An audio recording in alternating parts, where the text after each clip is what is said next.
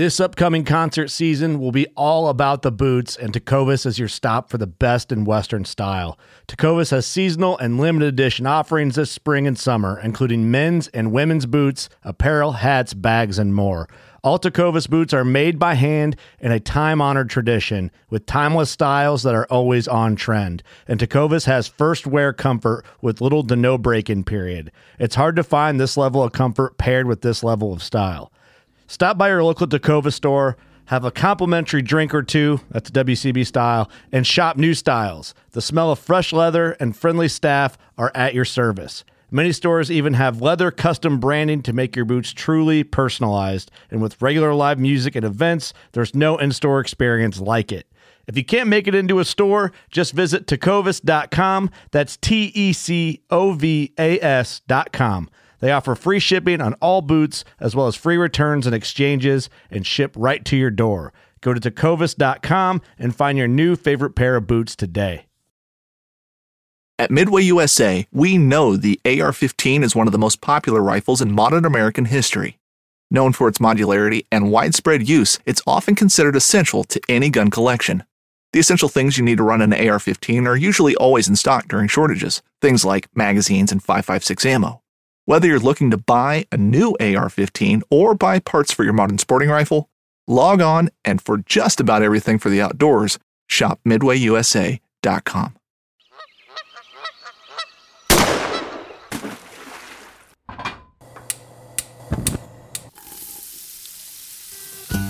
Join Justin Townsend and the Harvesting Nature crew as they explore the world of cooking wild fish and game while sharing recipes, tips, tricks, and lessons learned from their pursuit of wild food.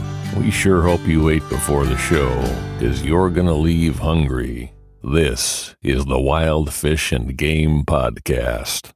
Hey everyone, the fall season is quickly approaching and it's time to start taking a look at your gear. So make sure you're not overlooking the gear sometimes matters the most, and that's what you're going to be using to process your wild fish or game after you bring it home. What we're doing in order to help prepare you for that is we're going to be giving away a meat grinder. And how you enter that contest is you scroll down on the show notes, click the link that says Meat Grinder Giveaway, and then follow the directions. Uh, and around about the middle of June, we'll announce the winner and we will give away one of these awesome meat grinders. So, good luck and hope to see you entering and sharing with your friends and family. Hey, everybody, welcome back to Harvesting Nature's Wild Fish and Game Podcast. You got your host here, Justin Townsend. And today I actually have uh, two guests with me. Well, one's a special guest, and the other one is uh, one of our field staff riders uh, who's going to introduce himself momentarily. And then we're going to get on and introduce our guest uh, in. First off, I want to go over a quick uh, couple admin things. Uh, so make sure you're checking out our Adventures for Food podcast. So uh, for those that haven't heard or seen them yet, a quick like five minute, five to ten minute story. So it's like adventures in the field of uh, going out fishing, hunting, or whatever for food. So this past week we featured our first uh, podcast listener episode where somebody actually hopped on with Corey and they recorded their own uh, their own adventures for food. So that was pretty cool. It was a great story. The guy uh, went out deer hunting and ended up having to battle a bear in order to get his deer back to his truck. So go check that out and make sure that you're uh, tuned into those. Those are releasing every other Sunday just on this same podcast channel. And then uh, Facebook community group, be sure to check that out. Actually, uh, Shrek here was the one that queued that up. So we've, we've done uh, really well with it, and uh, would love interacting with everybody kind of on a more daily basis, a little more informal than our Facebook page. So uh, if you have any questions or things like that, it also gives us the opportunity to share what guests we're having on the podcast, and then you can pose any questions and things like that. We'll make sure we get some listener stuff in there. And then, as always, if you're digging what we're putting out, you can buy us a cup of coffee. Uh, so it's a quick little thing, little three dollar donation to the Harvesting Nature crew. Uh, you can buy one, two, three, seven cups of coffee. Uh, it's about my daily intake, so uh, that works. um, and as always, our, our buddies over at Allen Company. If you go over to buyallen.com, that's b y a l l e n dot com, and uh, check out their cool merch and uh, use the code Harvest10. You get 10% off on your order. So, with that, I'm actually going to open it up. Chase, is here with us. Chase Waller, the infamous uh, field staff rider for Harvesting Nature, and uh, he wanted to hop on tonight because he's a big fan of uh, spearfishing, and our buddy Shrek is on with us too from uh, from Australia, right? Yep, yep, yep. But it's awesome to make Chase's acquaintance. I'm quite familiar with Tampa, but um, I really want to get over there. Yeah, man. It's uh, you got to come over. It's a great time out here out in the Gulf. What are you What are you spearing over there most of the time? You, sheep's head. Yeah, you get sheep's head closer inshore. You go offshore. You get a lot of uh, gags and uh, gag groupers and mangrove snappers are our two biggest, I would say, numbers wise. But you run into cobia, you run into amberjacks, you run into uh, every once in a while somebody ru- brings up a cubera. Uh, a couple years ago, I shot a blackfin tuna. Yeah, right. Oh wow, that's cool. Man, it seems like you guys have got like such a wicked coastline in terms of the availability of the spearfishing resource. Like, obviously, some of the management strategies are working, but like, there's a really vibrant community there. Some really um, uh, different sort of cultural factors in the Florida spearfishing community than the rest of the world, and sometimes there's a little bit of conflict. Uh, Have you experienced any of that? Yeah, it's a little bit. You see it. Uh, you see it Gulf Coast versus Atlantic Coast, Central Florida versus, versus South Florida. I don't know what the North Florida guys are doing up there, but that's that's what I see. Mm. You get like the A- a guys, bit, uh, the guys up in the Panhandle and stuff. They kind of have their own unique thing, and then us us boys down here in the Florida Keys, uh, unique too. I mean, It's interesting the cultures. Mm. yeah. For such a for such a small state, like everything is, has its own like little micro culture. Mm-mm. Well, I'm in Brisbane, which is like the east coast of Australia, and we've got our own sort of distinctive culture as well, and it's different from some of the other states in Australia. But I originally came from New Zealand as well, and I think like that's partly why I sort of sometimes see the distinctions and the and the differences, and it's interesting, sort of. Um, I don't know. Social media's brought us all together, and sometimes for the better, and sometimes for the worse. But yeah, it's it's interesting to watch, to be part of. So I, I got to do your quick introduction too. We, we write these these uh, fanciful introductions. So, uh, well, we've already covered the fact that you're from that you're living in uh, Brisbane in Australia. So, uh, so everybody knows uh, Shrek here, Spearo, podcast host and writer. So he hosts the Noob Spearo podcast and co-authored 99 tips to get better at spearfishing. Awesome blog he has too, and a website. Lots of cool things going over there at the noobspearo.com. Yeah, thanks, Justin. Um, Yeah, it was re- it was cool. to the show. Yeah, it's cool to like be like it's, it was nice of you to invite me on your show. Like, um, I had a really good chat with you, and, and I know my listeners loved it. Like, I I think I left the episode with you like super hungry because you unleashed like three like wicked recipes off your blog. So, um, it's cool to yeah come in and chat with you and join and join your guys. But um, yeah, I hope I can offer some value. Yeah, I think so. So, um, definitely want to talk about some food stuff. I've, I've got that kind of in a lineup, and then uh, I want to hit on on the, the Noob Spearo podcast and, and talk about some spearfishing stuff too.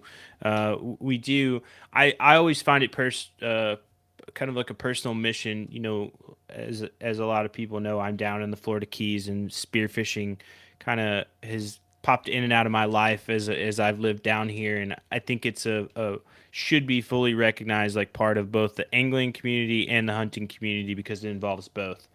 And uh, so I, I always think it's very very important that we're recognizing that at Harvesting Nature sort of as a whole because I mean if you're spearing you're generally out for food like it's not like you're uh, you're catch and release so yeah, It's it's very similar to hunting, I reckon. Like there's that thrill of the chase, and there's the excitement. There's planning a stalk. Um, you know, obviously finding the right conditions and locations in terms of like where the animals are going to be, and then and then uh, you know uh, choosing the right technique in order to take down some prey. But a lot of the time, I think fish are much dumber than animals on land. But um, yeah, there's nevertheless there's a lot of parallels, and, and I don't see it as dissimilar to, to hunting at all. Yeah, I uh, and you know it's funny because a lot of the the spears I've talked to are like some of them call it hunting. They're like, yeah, you know, we're going out, we're gonna go hit the water and go do some hunting, and I'm like, all right, that's cool. Like I, I recognize that.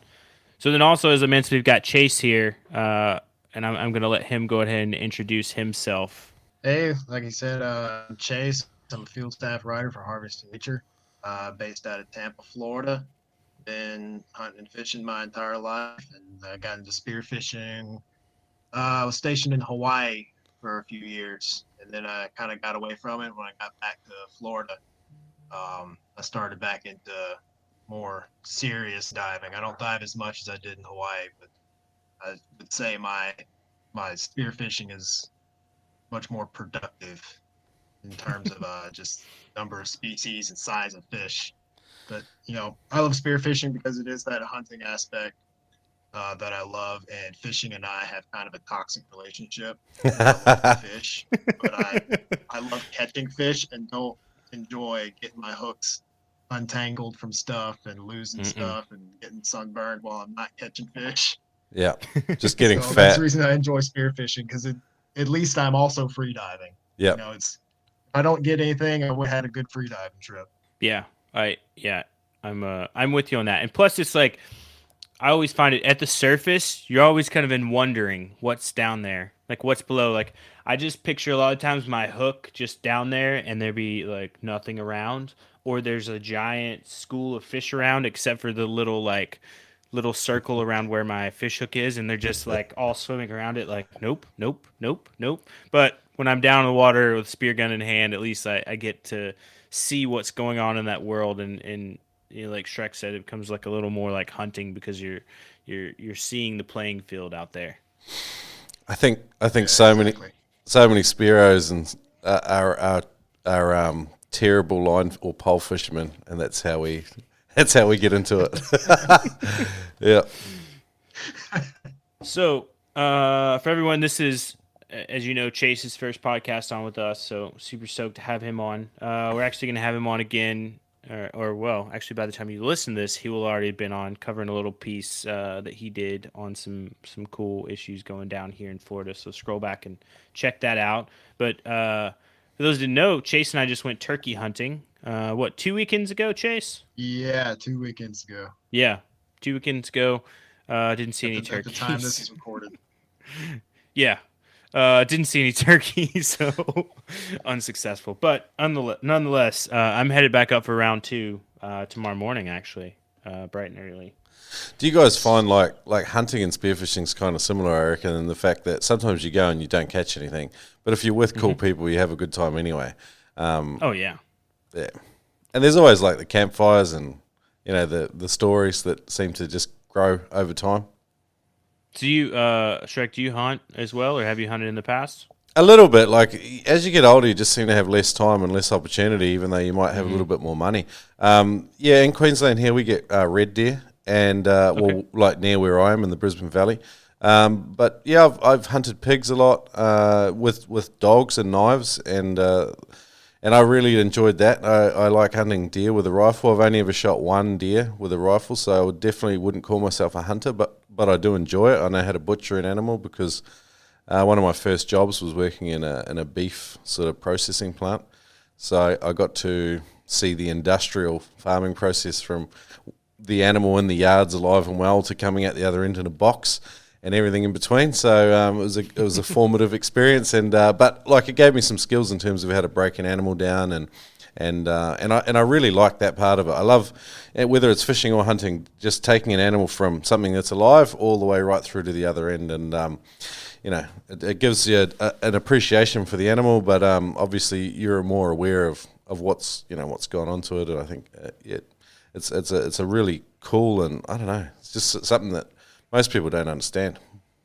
Yeah, it, it, it for me it's almost like a natural feeling to it. To like, uh, there's a comfort in it because I know I'm kind of I'm involved in the process, and then it, you know there's there can be uncomfortable things about it, but for the most part, like the process itself is like, oh, this seems like this seems legit.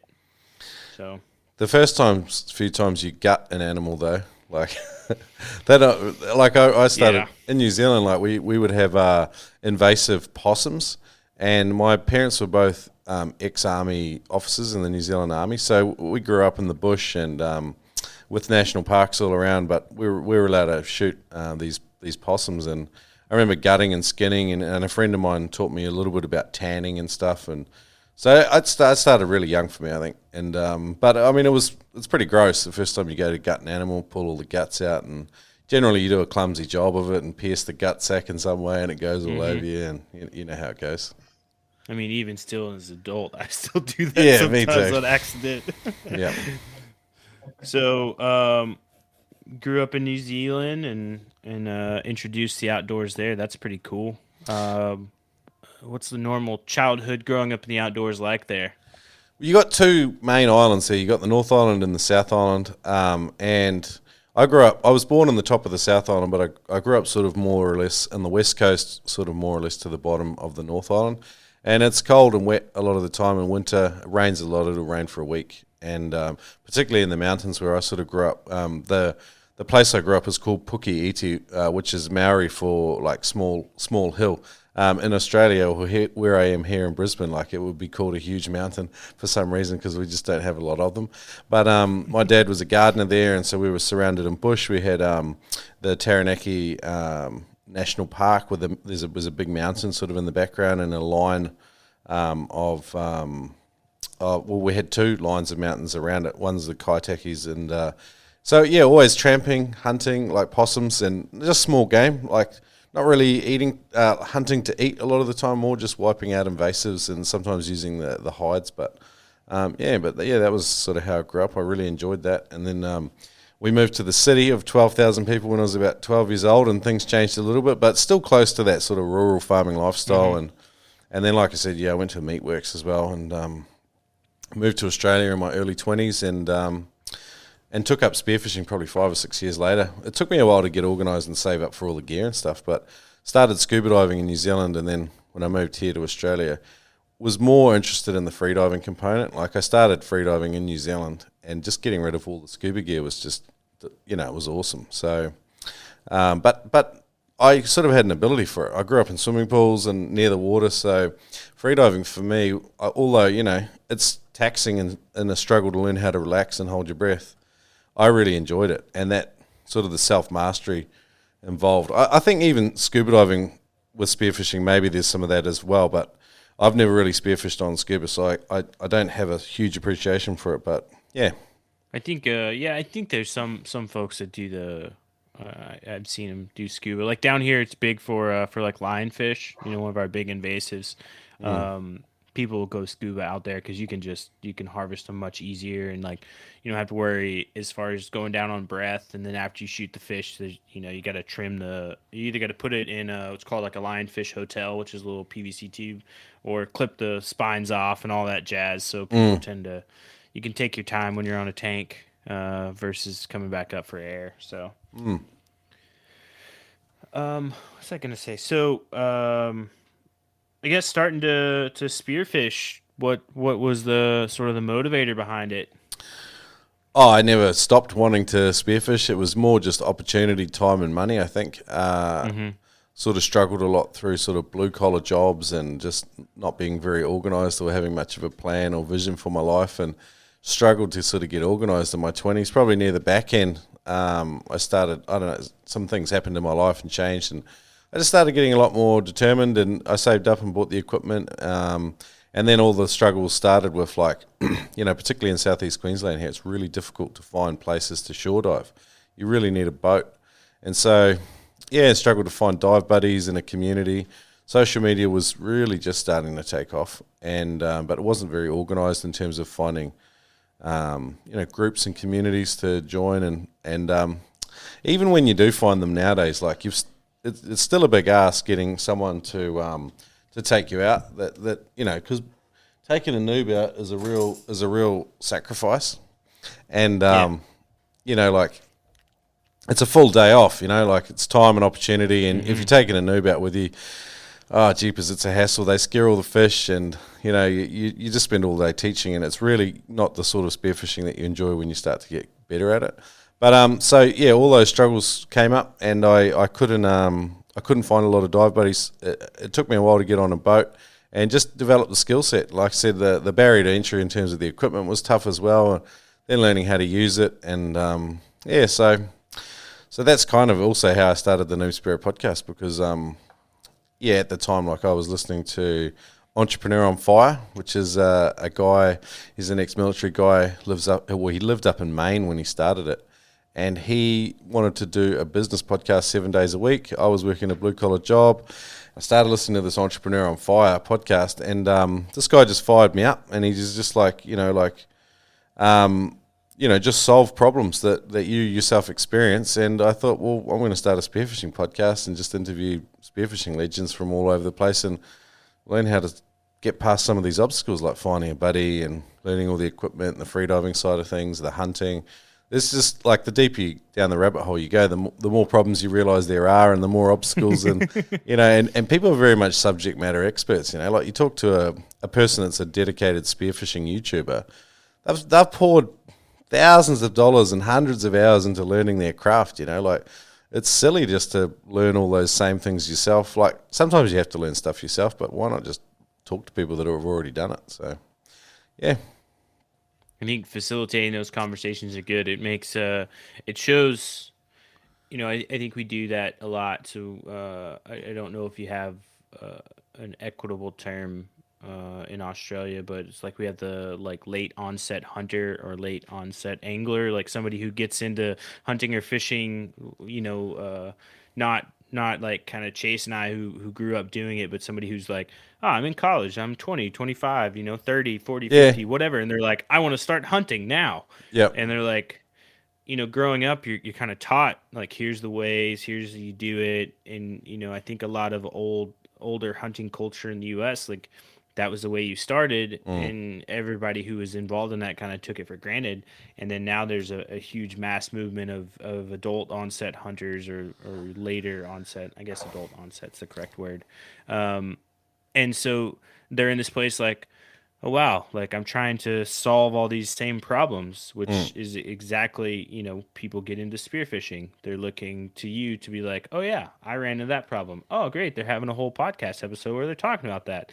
So it, it, creates a comfort level for people too. You know we, we do that here with food and and try to do it with our conversations and hunting and fishing and all that. So um, I, I always think it's neat when when that falls into like somebody's like, "Hey, I see that there are problems in the world, and I'm going to share my the ideas that I found on my path." So sometimes it's like you're you're right. Like you, you're that adult learner. You know, like a couple of years ago, I started jujitsu with the work I was in, and like we're walking in, you're, you're in your late thirties, learning something. It just it's very uncomfortable to not be in a mm-hmm. zone of competence. It's like there's an element of ego attached to it too.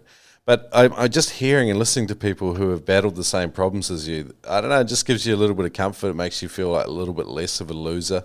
And um, yeah, and then and that's a good place to come from, you know, because um, I'm still very much a white belt in jiu-jitsu, by the way.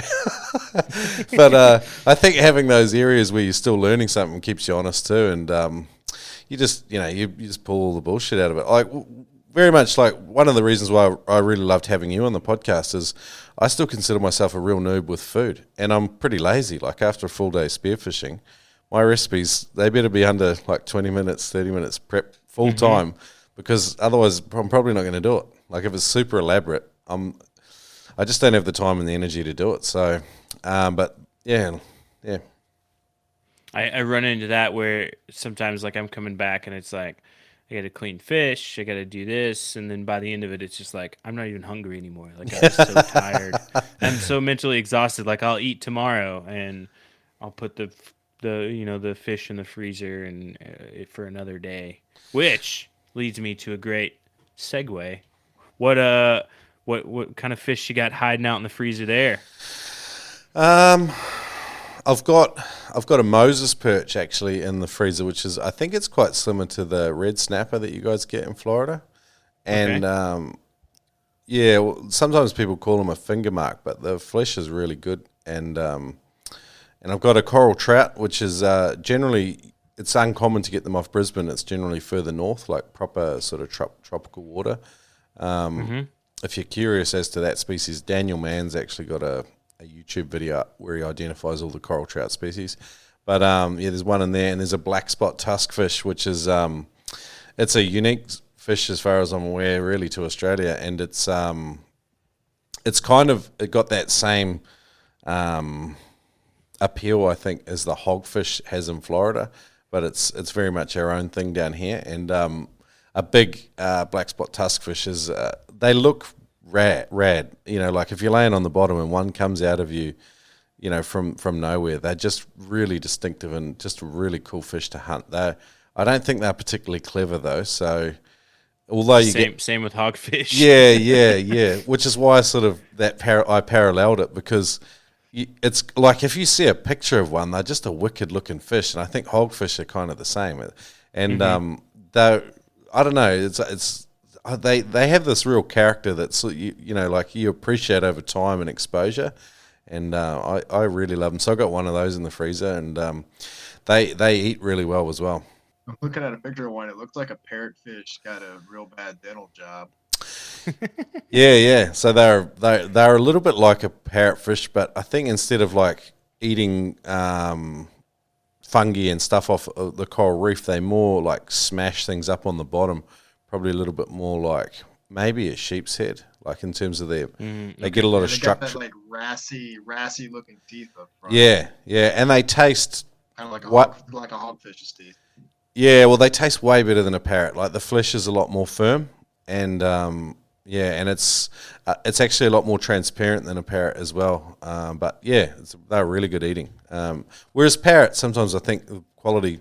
I'm not really a big parrot fan. I think um, if you're really good with the ceviche, I think parrot maybe is the way to go. But I'm not. Um, I, I'm again, it's just not a food I've really explored in depth. But I probably will start to do because I think I've had a sort of a shift in mindset. Like there's a, a Sydney um, seafood chef called Josh Niland, and he wrote a book called The Whole Fish Cookbook. yeah.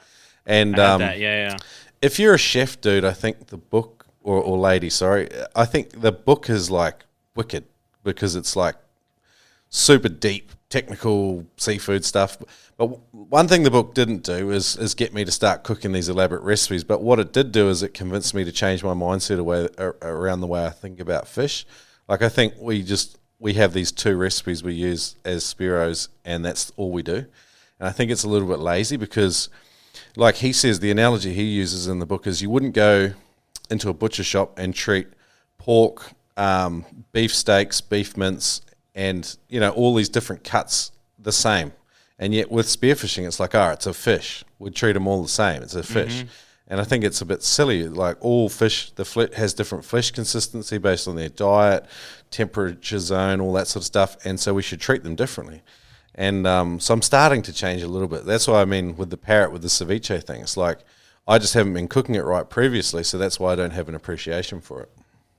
I think that has to do regionally as well, because when I was in Hawaii, we would get parrots, and that was like the, the prize fish Mm.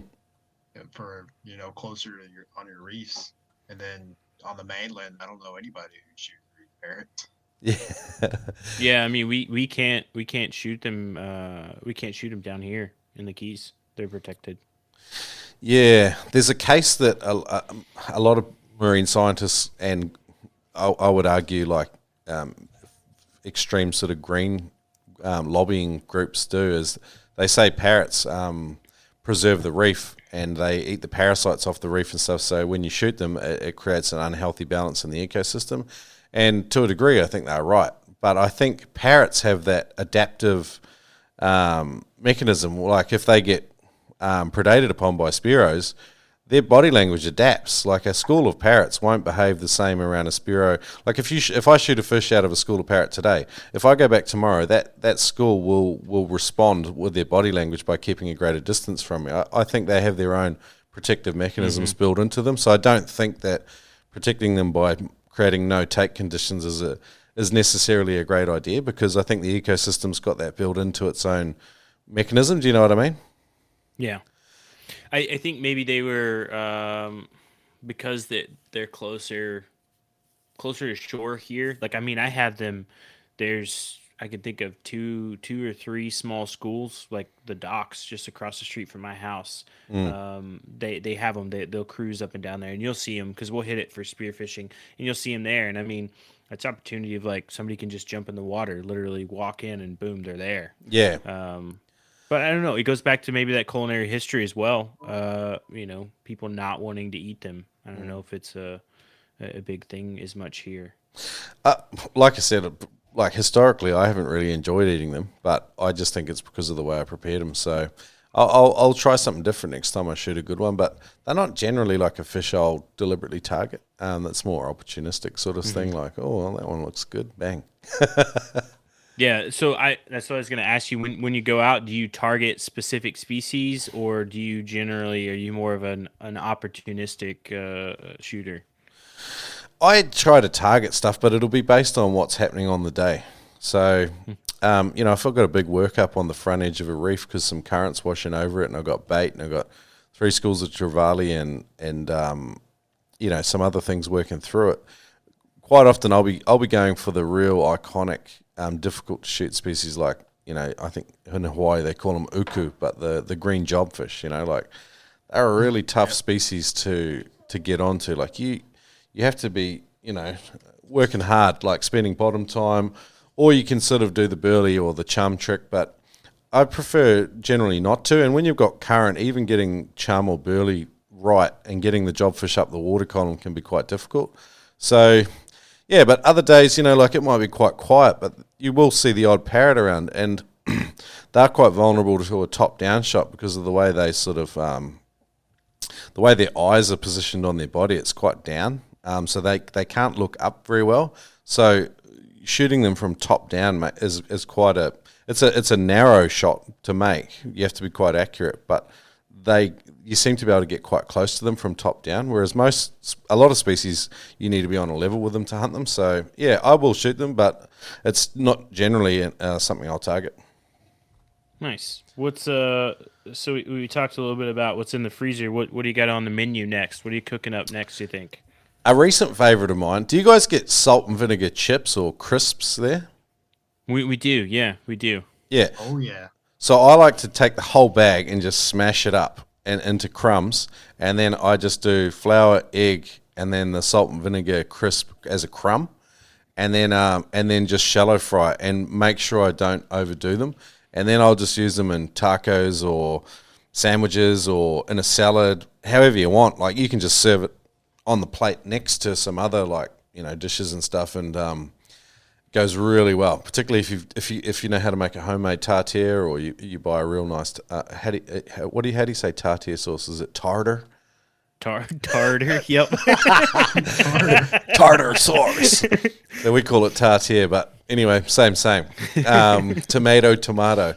Um, yeah, but yeah, we'll, we'll I'll do that with that. That's probably like, and it goes real well with a lot of reef species and um, even frozen ones. It seems to be work work a good trick. Like, um, I, yeah, my motivation for spearfishing goes down when my freezer's full. So I like to have a high turnover of the fish in my freezer. Yeah, yeah. What uh? Do you have a fish that doesn't even make it to the freezer that you're like, I got to eat this right away?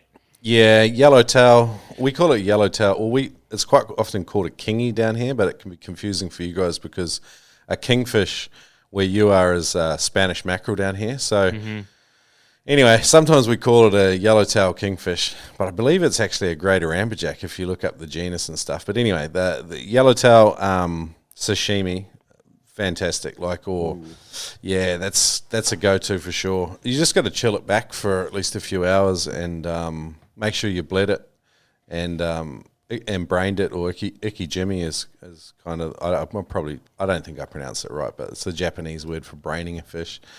And then uh, Yeah, I don't. I didn't even know there was a term. Of, of course there is, but yeah, um, we borrowed it no, from the I've- Japanese, which I think is pretty cool. I think it's Ike Jime or something, but I it's like I K I J I M E, and I just say Icky Jimmy, which is probably just butchering the hell out of it. But what do you do?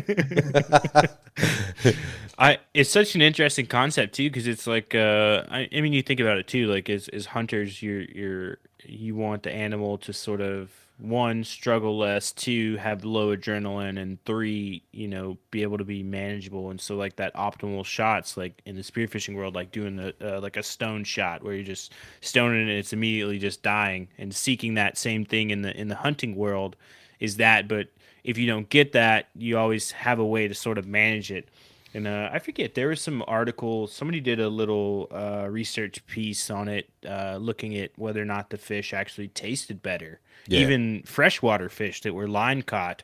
Um, and and I, I, I think so. Uh, it, I mean, it makes sense. yeah, for sure.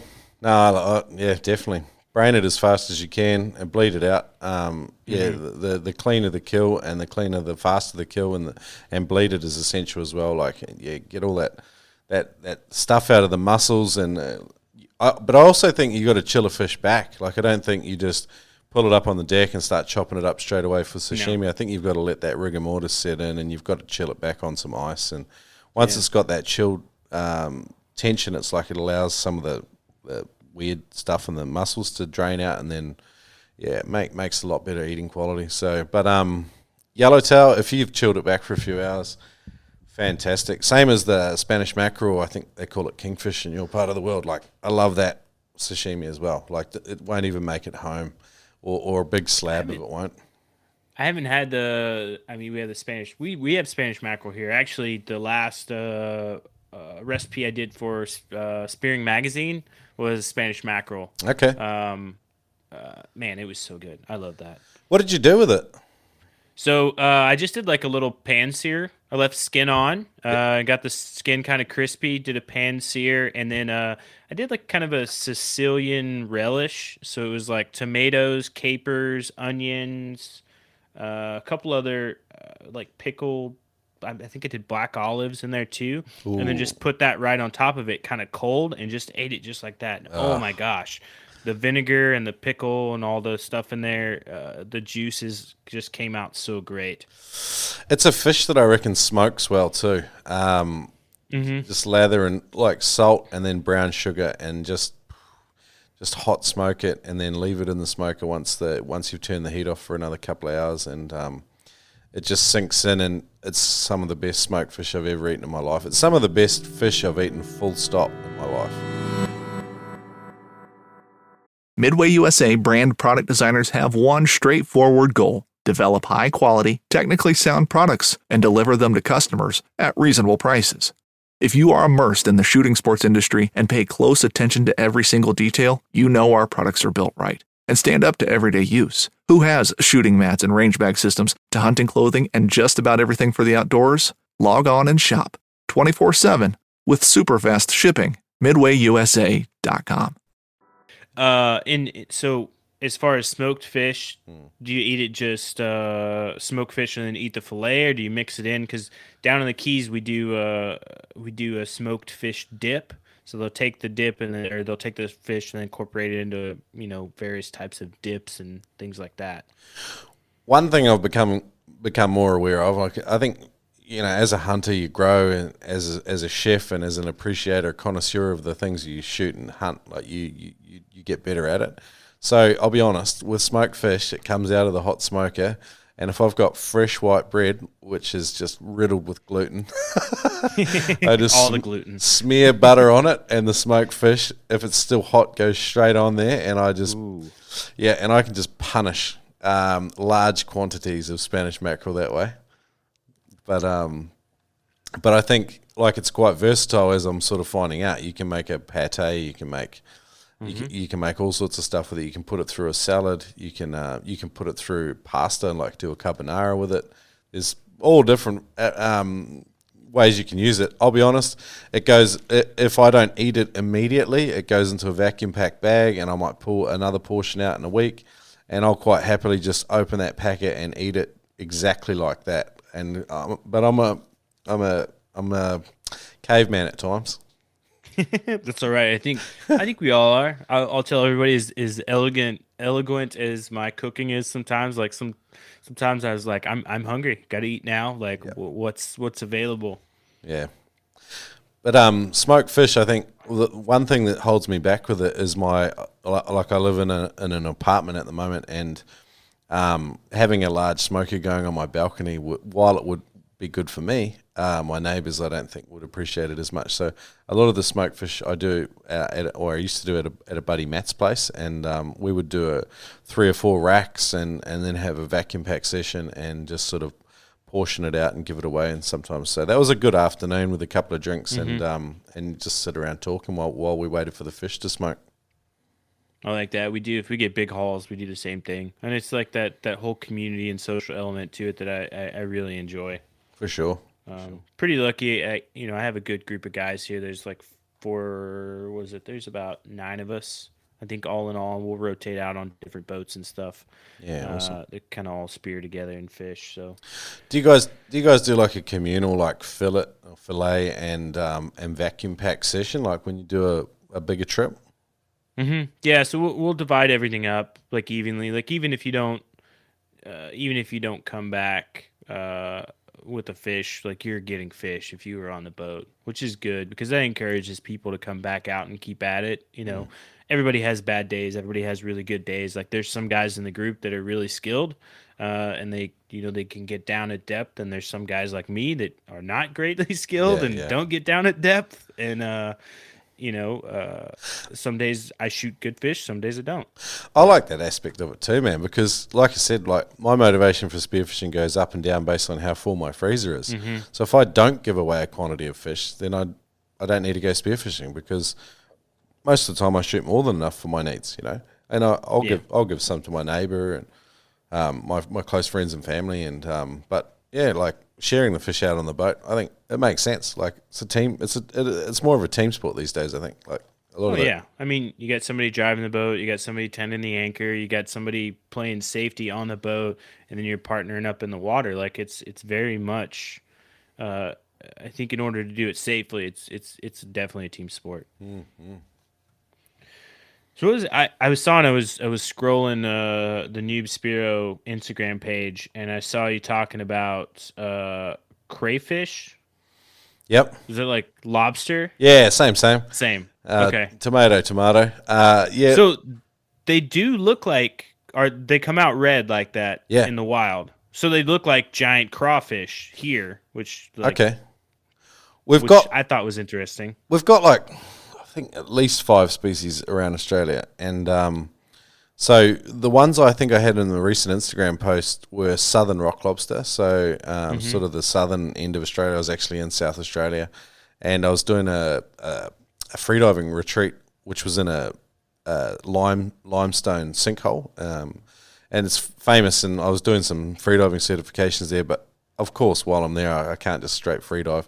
So me and a buddy escaped, and we went um, down to some local South Australia um, coastline and went chasing lobster. Which I don't know why we call them crayfish. It's it's a weird thing. They're a lobster. Like every name, uh, official name for them is a lobster. It's a it's a southern rock lobster is the is the is the proper name for them. But um yeah, we had, we spent two sessions going out for them. The first time we tried to go wide and deep, and it was really surgy, and we didn't find bugger all, and um, we didn't actually get any. Um, but the diving was fantastic, and we, we saw sea lions, and South Australian diving was just amazing. Like cold water, but just beautiful. And then the second time we went out, we tried a different strategy, and I think like whether you're spearfishing or hunting, like you learn from what doesn't work, and you know, it's that definition of, of stupidity is doing the same thing over and over and expecting different results. So the second time we went out, we we realized like, oh, we went, we tried to go wide and deep, and and and it was good ground, but it was just surgy and really difficult. Like probably 30, 30 feet diving, and in surge like it was quite difficult and there was just wasn't a lot around. So the next time we went out, we were in like six feet of water, maybe ten feet of water, and that's where all the lobster were. And um, again, we were dealing with surge and really heavy weed. Like you would have to like you'd have to sort of push kelp out of the way and and really ram yourself into it to find the cracks, and then like marking the holes was quite difficult. But once you were in there, then it was just grabbing them and um, and away you went. And we we got we got three on our second session. We could have got more, but we were we only went out for an hour, and we had more than enough to eat for the um, trip, and we fed like I think eight people with these lobster. But um, yeah, yeah, and um, I tried. So in New Zealand, where I grew up, a lot of the time when we would cook lobster, we would just boil them. And you boil them and then just open the meat and the legs and just eat the meat as is, or you could put it through a salad or do whatever you want. As usual, I just went the simple route and just ate it directly. but um, and then in Queensland, a lot of the time is they get their crayfish and the, oh their, their lobster, and then they just cut them in half and put them straight on the barbecue. And in, in South, okay, cool. Well, in South Australia, we tried something different. We parboiled them, which is like you know, boiling them, but not so that they're completely cooked through. And then we split them, and then we fried them, and um, it worked really, really well. And I think it's one of the worst things you can do with most seafood, and I think lobster's true of it as well. Is if you overcook it, it tastes like shit. And Yep. um, so so this time around, parboiled, cut it in half, and then on the barbecue, soaked and lathered in butter and garlic, and it was just excellent. It was just so good. Sounds good. Chase, Chase, you get into the lobster down here? I don't know what the uh, if you get down to the Keys to do it during the season. Uh, no, I've never been in Florida, but a couple years ago I went to the Bahamas and we were able to uh, snag some lobsters over there, and we would just throw them straight on the grill. Nice. Yeah, yeah. That's what uh I, I don't know. I've done I've done a number of things with them because we have we have rock lobster here too, but it's all warm water. Um and I actually so the majority of like our lobsters are coming from the northeast of the US, like Boston, Massachusetts, New England area, and I prefer those lobster. I think they have uh, a more like buttery flavor and I think they're more tender Yep. versus the ones that are coming out of Florida and the Caribbean are more tough. And I maybe some relation to water temperature or something or lifestyle or whatever. Hundred percent. Same thing here. I think this the southern, the more temperate water lobster tastes better than the than the subtropical tropical water lobster. But um, but yeah, I think you know the tropical ones and the subtropical ones really taught me not to overcook them because I think as soon as you overcook them even a little bit, they're just terrible. So Yeah. Yeah, but it, it, it, you can apply that same treatment by not overcooking the southern ones, and they, they taste even better as well. But yeah, there's something about temperate water lobster. It's just oh, so good. It's, yeah, it's delicious. I, I think that people tend to overcook them too. And I- was talking to a buddy last night. We had some some elk meat and we took it to one of the taco shops here, and they do like a cook your catch just for like fish and whatnot. So we're like, oh hey, maybe they'll cook some of this elk meat for us too. And and I, I knew the cook and and she obliged us, but um we were talking about how some people, if they're unfamiliar with the meat or the seafood or whatever, they'll undercook it because you know there's the whole fear of like, oh my gosh, if I undercook it, it's gonna, you know, what's gonna happen. So uh, I, think that falls into play too, and as as as you experiment and become more comfortable uh, with with the foods, it it you like fine tune it. I think there's like uh there's some urban legends around like seafood gets lumped in with like chicken, and it's like a oh it's a white meat, so it turns bad really fast, and you've got to cook it to get all the bacteria out of it and stuff like that. But you know, like the Japanese with sashimi have taught, if nothing else, they've taught us that you can eat the stuff raw, you know. And a lot of cultures have got had raw fish recipes. So I'm not saying it was straight Japanese, but um, a lot of other cultures, like you know, if you do ceviche, uh, that we're relying on lemon juice to, to do a lot of the work for us. But um, yeah, you can you can eat the stuff raw, and um, lobster. People do lobster sashimi, so I, I don't think I've ever had it. I haven't I'll have to try either. Right now. I haven't either, but I would like to as well. I'd probably do it with parboiled um, though, so it's like semi cooked. But um, yeah, Mm-hmm. I think so. You you run into this thing. So here you get a lot of people eating freshwater fish too, and that's definitely there's parasites present in fe- freshwater fish um, that you have to either like freeze out or cook out. And so dropping it super low temps for like multiple days before you do anything with it. We posted. Uh, it was a ceviche recipe a while back. We have an invasive species here called snakehead. Uh, I don't know the the specific name, like the more Okay. common universal name, but uh, it, it- they show up in in the Chesapeake Bay of the East Coast. Ironically enough, like all the tributaries, and one of our riders. Uh, would go out and like kind of gig for them with a, a spotlight at night and with a like um, a prong on the end of the pole. Okay. So like a pole spear, but slightly different. yep. Um, and then he came back and he prepared a ceviche. And in the initial publication of the recipe, like he had told me, he's like, "Oh yeah, like I, I froze this. I know the concerns with parasites because we had a conversation for that, but that line wasn't included in the recipe, and people like lost it. They're like, "Wait, what are you doing? You're gonna get, you're gonna die." I was like, "Whoa, whoa, whoa!" Like, first off, there's the, you know, there's no known, there's no known cases of this particular species like sharing a parasite that can affect humans. I was like, but also in the recipe, like he froze it hard, like overnight, and uh, so now we include the those those little details. So those that, that caveat is a is a crucial one. Sometimes I do the same thing because I think some species of ocean fish you, you have to do the same. Like um, I've shot amberjack and yellowtail out here, and it's had parasite in it, and um, and I think groper species sometimes can possibly have um, you know parasites in them. I I'm wary, but yeah, I think there's some species that I've definitely become more comfortable with uh, doing raw variations of. Yeah, I, I'm I'm gonna have to try more raw stuff too. I, I think so. That's it's gonna I'm gonna put that on my list as I move away to Colorado. uh, um, what? So speaking of raw, and what what's some of the wildest wildest seafood you've eaten or like you've seen somebody eat? I lived in China for a year. I taught English there. Um, so honestly, a lot of my ex- my most sort of exotic experiences, I guess, were there. Um, I think like Sichuan have this res- uh, this um, reputation for super spicy food, and uh, Sichuan do a boiled. There's a boiled fish. It's almost like like a, in China they call it huo guo or hot pot, and it's like heavily spiced water, and the fish is always mysterious. you never really know what you're eating, and when you look at their waterways, you just kind of like you feel like you're taking a gamble with their life. Um, but they they got a Westlake vinegar fish, which is like gi- uh, ginger, sort of heavily ginger flavored with and shallow fried. Um, but I mean, back from China in New Zealand, where I grew up, um, very it was very common for us to be given um, whitebait fritters. Um, so if you if you Google uh, whitebait, you'll you'll be like, what the hell? They look like I'm look at it right now. almost look like sperm, like they're transparent, um, but you know, like probably maybe two inches long and really sort of thin, and almost almost like yeah, like Oh yeah. yeah. And so we would you, you catch them in a net in Rivermouth when they um, have their season, their spawning season, and um, you turn them into a fritter, which you know, so like egg and what you know, quite often once you have the fritter, you'd put, put vinegar on them, and um, that was a real common one I grew up with in New Zealand. And another one was um, abalone, or in New Zealand it's called paua, which is we'd also turn that into a fritter. So they were some of the more exotic home homegrown ones that that I grew up with. Ooh, those are nice. Mm. The uh, um, oh my gosh, the name just slipped me.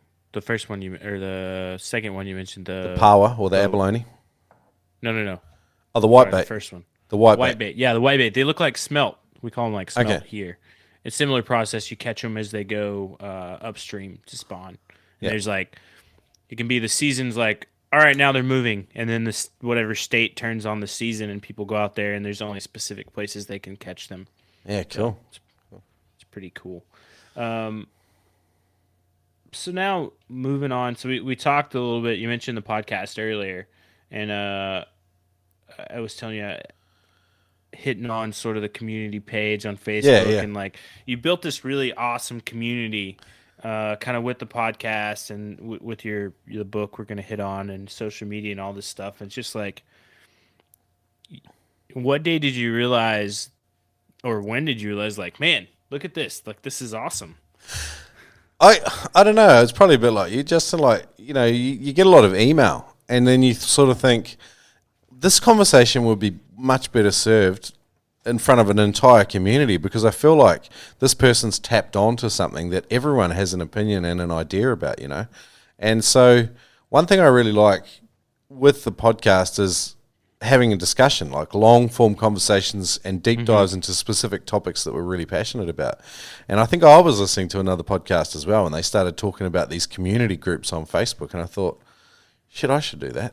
And then, so I did it. And then, you know, like, because the, the disappointing thing about the podcast is that sometimes it's just this conversation that we're having live now, but people want to put in their, their, their opinion about it. And why not? So I, I thought, all right, we'll start a Facebook group, and it, the thing just went ballistic. And now I don't really promote the podcast on it. Like it's just very much a, a group for the, mm-hmm. the community. I mean, it does take a while to grow and get going, but now it's just like it's like some some dude chucked up a a post about a pisset, which is like a i was i was reading through those comments. You know, like it's a it's a neoprene thing that you sew into your wetsuit, and your dick sits in there, and then you can urinate, so your wetsuit doesn't smell like urine at the end of the day, and you don't your skin's not covered in bacteria. And we like if you've been spearfishing a while and you've sat in a car or or, or whatever with you know guys that smell like urine or your or gear that smells like urine, it's disgusting. And I've I've done it, and I've been you know, surrounded by it. So now it's like I'm seriously considering it. And um, but this guy put this post up about this Passat, and now you know there's 50 comments on it or whatever, and um, everyone's got an idea about it and wants to learn about it, and, and, and I think that's one of the things you can do, best do with a community group is like discuss some of the weird things that that, that go on, and um, and I really like it. It fuels podcasts. Like I, I go, all right, well clearly this needs to be a, a, larger discussion. Let's let's let's do it on the podcast. And I don't know that I'm going to do an episode on Passats, but like nevertheless, it's great that that this this community has got this. This, this culture going and the, I mean the only things I do to tune it is I, I say um, don't be a dick you know like um, and and by that I don't and I don't want to micromanage the group so even when people mouth off and they get a little bit silly I'll just gently pull them up, but I won't delete them or ban them unless they continue to do it. And I haven't, I don't even think I've had to do it yet. And I, I don't. There's more than I think there's two and a half thousand people or more in there now, and um, and it's cool. It's super cool to be a part of and to and to watch unfold and, and to be partially to feel like you're partially responsible for it. But I think as a as a as a person that moderates the group, your responsibility is to help shape the culture, but then to very much allow it to be its own thing and not just yeah. So that's mm-hmm. kind of my my opinion on it. I think it's it's it's so neat to see. Uh, I, I think that's actually how I stumbled. I don't even remember if I saw the if I saw your podcast first or if I saw the group first, whichever one. But then and then I reached out to you and was like, "Hey man, I, I like what you're doing. Like, yeah, love to chat about some food." And fast forward, here we are. Yeah, man, it was cool to get you on, and uh, I mean, you're definitely the sort of person I like. You know, like you're a subject matter expert.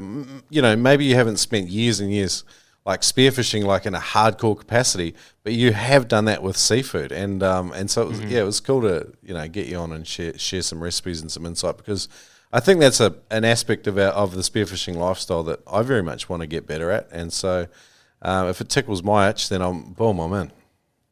Perfect. I, I would encourage everybody go go check not to toot my own horn, but go check out that episode. It was it was a good one, and yeah. and then uh, scroll through and look at you know listen to some of the others. There's you'll recognize some some faces on there. Justin Lee used to write for uh, was a field staff writer with us for a while uh, back a while ago.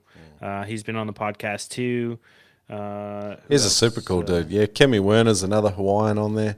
Um, she's yep. she's awesome too, and very much like a a foodie and um, mm-hmm. and, and and an interesting person. But yeah, yeah. I've, I've tuned into her YouTube channel and I, I, I really enjoy it. She goes on some cool stuff. She was they were up in Alaska for a while, and I was like, that was uh, that was pretty awesome.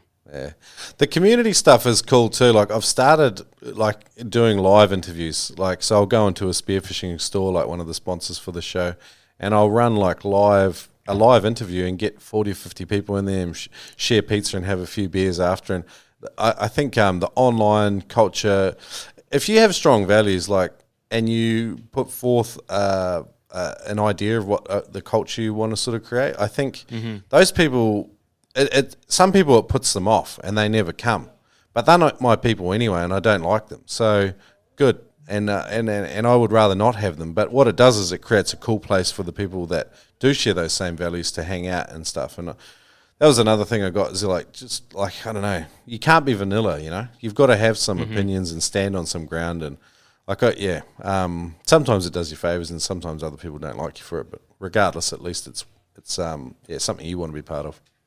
Yeah, exactly. I mean, I think if it's one of those things too, you know, like you said, if if it seems cool to me or it seems interesting to me, then other people are probably interested in it as well, or if I feel comfortable in this community or I feel comfortable engaging in this way, like other people are probably going to do too. Like there's some very apparent in our cultures, there's very apparent like red lines like nope, don't do that. Like yeah. don't behave this manner, don't say that, you know. Well, I um I did an episode a little while ago and it was very much community generated. It was about death piles, which is um, in Florida, they call it the dock of death photos, and mm-hmm. it seems to be a phase of a of a Spearo's sort of maturity journey where they post these photos and they get some ma- mad social props for it or something. But regardless of whether it's right or wrong, I wanted to have the conversation in a real free form way and allow everyone to express their views on on this particular phenomenon on social media. And um, jeepers, I got a lot of interaction around it, a lot of robust conversation. But it was cool, and um, some people thought I didn't take a hard stance on it, and I didn't. I, I, I don't think that's my role. My role was to facilitate the conversation rather mm-hmm. than you know just like stand on a soapbox and preach at people. So yeah, I, I'm in agreement with you, and I think that that's that's where I and I don't know. I don't know if I've made this super clear to to a lot of our listeners or people that read or follow or do whatever. Like, I don't I I don't pretend to be the expert at anything, and I don't I don't want people looking at me being like, "Oh yeah, that guy's you know the defining point for our culture." Like, no, culture is very much involved in everybody, yep. and I want that to remain that way, and that's the way that I like harvesting nature to be like. We're we're gonna tell stories. We're gonna share food you know, we want to bring people to our community. We don't want to set the guidelines or the absolutes for our community, and I, I think that's that's such an important thing for me. Yeah, sometimes it's hard, man. I had a guy. Oh yeah. Actually, I had a Floridian woman, um, Lorena Sarasua, I think is her name. Oh yeah, and yeah. She's got a YouTube channel, and she's rad. She seems like a pretty good um, uh, freediver, and she's a great spearo. And um, she posted a video up, and and um, this guy got on and he was really, really heavy handed with the way he criticized her.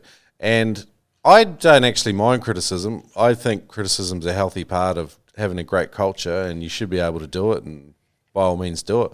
But he got he got really disrespectful and like over the top with it. And I was it was kind of making me ask some questions like, "Hey, is this guy gone too far and should I get rid of him?" Mm-hmm. And then I thought, "No, no, he's made a dick of himself."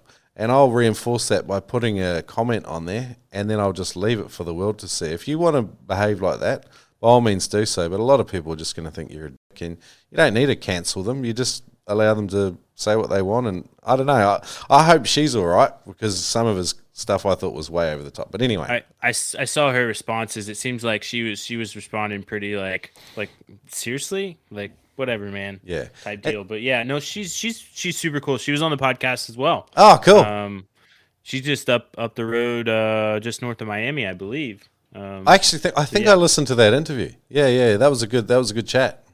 When uh when lobsters bite back. Yeah, yeah, yeah, yeah. Anybody that was bit by a lobster. Yeah, yeah, yeah.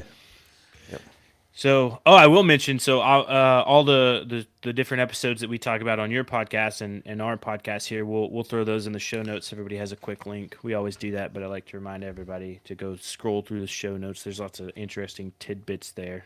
Cool, cool. Uh, plus, Corey puts a lot of work into putting those together. I want to make sure people are recognizing the hard work. uh, so the time's ticking, but mm. uh, I do want to chat a little bit about about your book, mm. 99 Tips to Get Better at Spearfishing, because it's going to, I think, cover two points uh, that I, I kind of want to explore for the listeners as far as uh, people who are already spearfishing, like ways to tune tune up and get better, and then people who are interested in spearfishing and maybe haven't, uh, pun intended, pulled the trigger. oh, I like it. Um, so yeah, so as far as like tying the book with the podcast and and the website and your vault blog like where where did that come into play at? At the time i think turbo and i were co-hosting the show full on together and he sort of i invited him into the Noob Spearo right at the start and he co-hosted and it was all just banter and silliness really. And we we'd both been spearing for about sort of i don't know somewhere between two and four years each and so the first 40 interviews, we sort of turned around and we went, hey, we, we need to start producing, we need to produce a book. Like, we should be teaching people more about how to start spearfishing, you know, because sometimes a podcast is more ad hoc, you know, like, and it's not really a comprehensive sort of thing.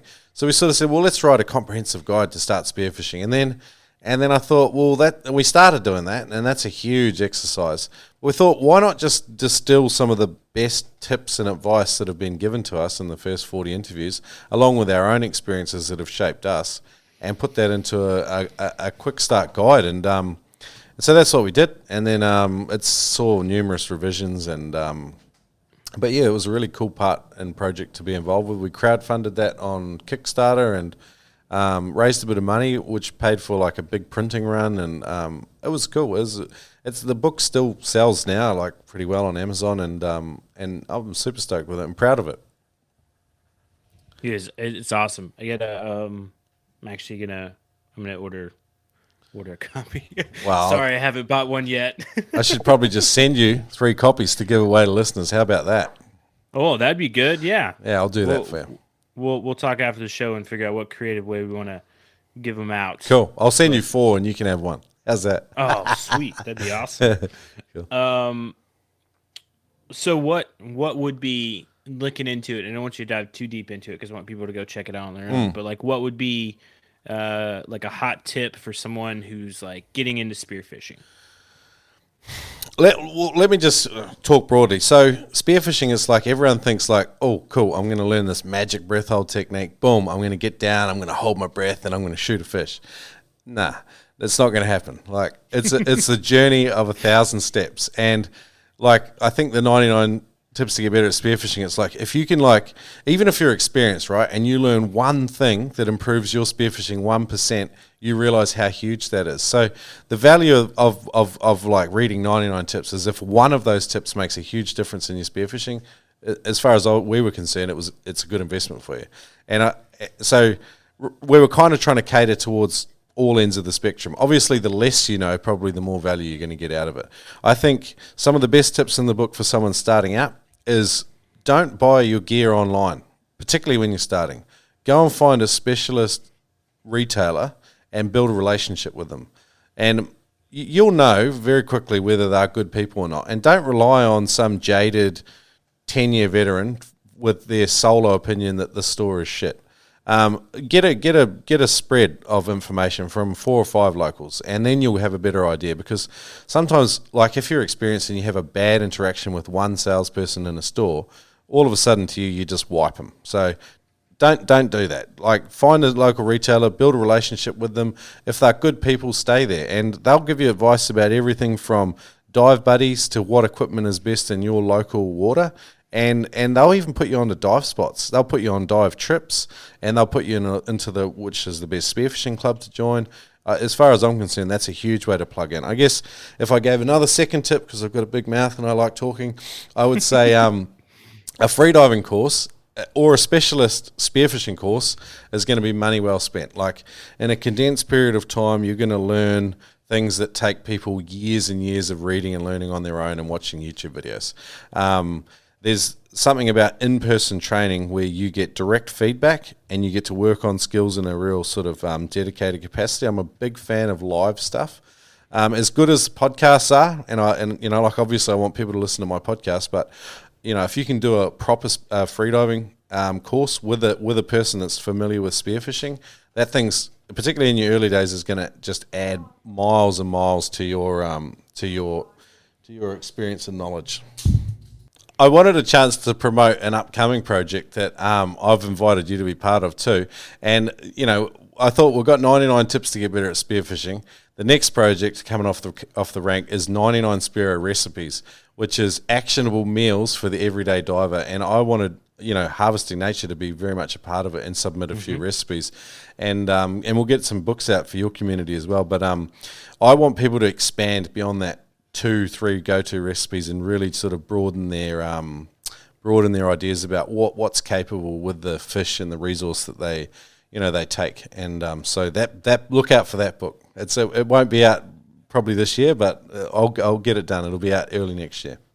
I'm I'm excited to to hop onto that and, and be part of it. I know you and I've had some discussions about it, so but I'm, re- I'm really looking forward to that project. And Chase, I think would be a great fit for it too, uh, being part of the the the Spearo community and the the wild wild fish cooking and game cooking. It's got some added value. Yeah, man.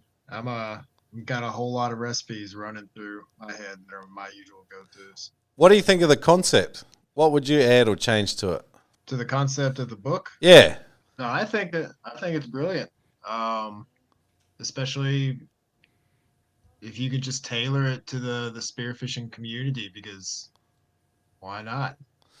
Yeah. Well, I thought like you know we were talking about community before Justin and I, and we are talking about how much power there is, and like everyone's really really good at you know, maybe a couple of things. You know, why not harness that? I reckon because none of us. I don't. I don't have a hundred spearfishing recipes off the top of my head. I've probably got 10 or fifteen, and um, and I've been doing it for more than ten years. So yeah, Yeah, I think it's solid. I think uh, as as long as you're speaking, because then you look at like the the geographical side of it too. Like looking all across the world is like having recipes that can translate different types of of seafood. I think is it will be a good one too. I'll have to write everything like in like ounces for you guys. Have a conversion chart. Your pronounce your your pronunciation of the American version of tartar sauce kills me. I can do more if you Oh, want, but great. yeah. Oh man. All right. Well, um, I, I I definitely say we're we're solidly the clock is ticking. Yeah, oh, good, man. Um, no, I think it's good. I'm excited about that the the new book project. But how can people connect with you best? We talked about community, but outside of that, what are what are some other good ways? Some people are like, what? What's your thing called? It's Noob Spearo. So very much about like the name. Even the name is about pulling the ego out of it. Like no one cares how long you can hold your breath.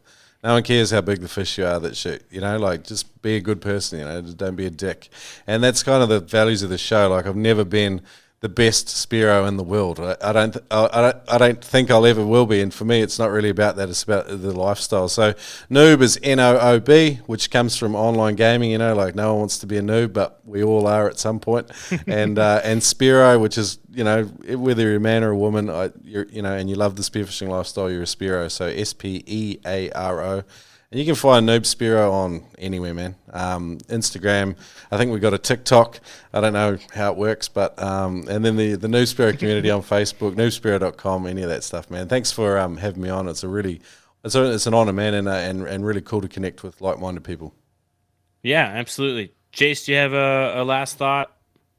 Anything for us? Hey, man, thanks for being on. Thanks for inviting me, Justin. Yeah. Uh, can't wait to see what the next project is, and I'm picturing like a, a coffee table book with really nice spearfishing photos. 100%. recipes brought from all over this, all over the world. Yes, you're in, Chase. You're in. awesome. Well, uh, I I echo that. Thanks for coming on, man. It, it was awesome. You hosted me, and and we had such a great time chatting there that I was like, you know what, uh, I, I want to have him on our show, and so I was I was hounding hounding the guys to to create some time, and we did, and our our schedules on the other side of the world finally lined up, which Yeah, worked out great. So, uh, And I got to I'm tell excited. you, I got to tell you all about tartar. tartar.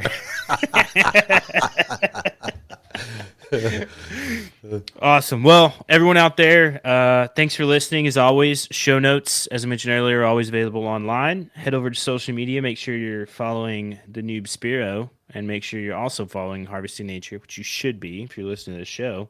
And then, uh, whatever podcast platform you're listening to, hit that five star button. Tell us what we're doing right, or tell us what we're doing wrong. Thanks, everybody. Have a good night.